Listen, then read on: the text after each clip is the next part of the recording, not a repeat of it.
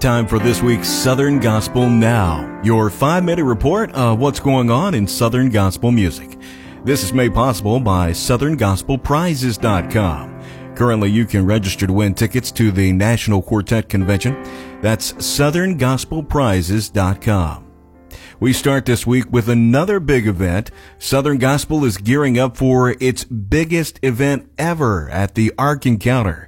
Brian Free tells us about 40 days and 40 nights of gospel music. Beginning August 2nd through September the 10th is the world's largest Christian music festival at the Ark. Every artist that you can imagine uh, that will be singing, uh, so many great preachers and speakers will be there, but along with that, all the artists will be singing August the 9th and September the 3rd is when BFA, Brian Free and Assurance, will be there. Be sure to watch the schedule for 40 days and 40 nights with different speakers and artists appearing daily during that time. Our condolences and prayers for Amber and Nathan Kistler of the Nelons.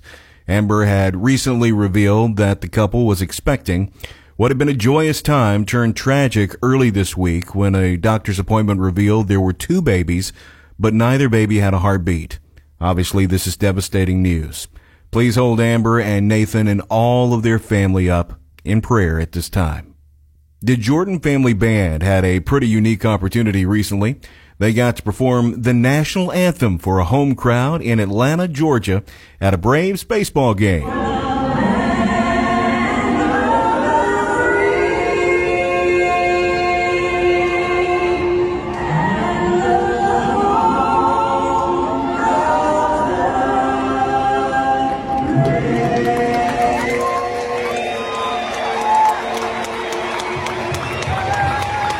The group Southbound has been involved in the music industry for many years, but not in Southern gospel. Clint Brown of the group says he has been overwhelmed by the way the Southern gospel community has treated the group. For three guys that are walking into a world, a genre, that has been established for so many years and so impactful around the world. And I understand that in everything you do in life, in everything you do, uh, my father taught me, you know, don't expect pay until you prove. Before we've really proven anything, the way the arms have just been wide open to us and the hearts and the kindness and the support and everybody just telling us if you need anything. Man, I, I love that about the Southern Gospel community. It's just been so refreshing. Before we end this week, let's take a trip back in time the Steeles had a massive hit with On the Road to Emmaus.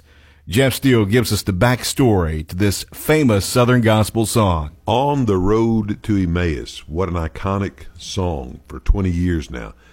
My publisher had asked me if I had anything to pitch to Gold City. They were getting ready to record an album, and I said, Well, maybe I do. Let me check and see.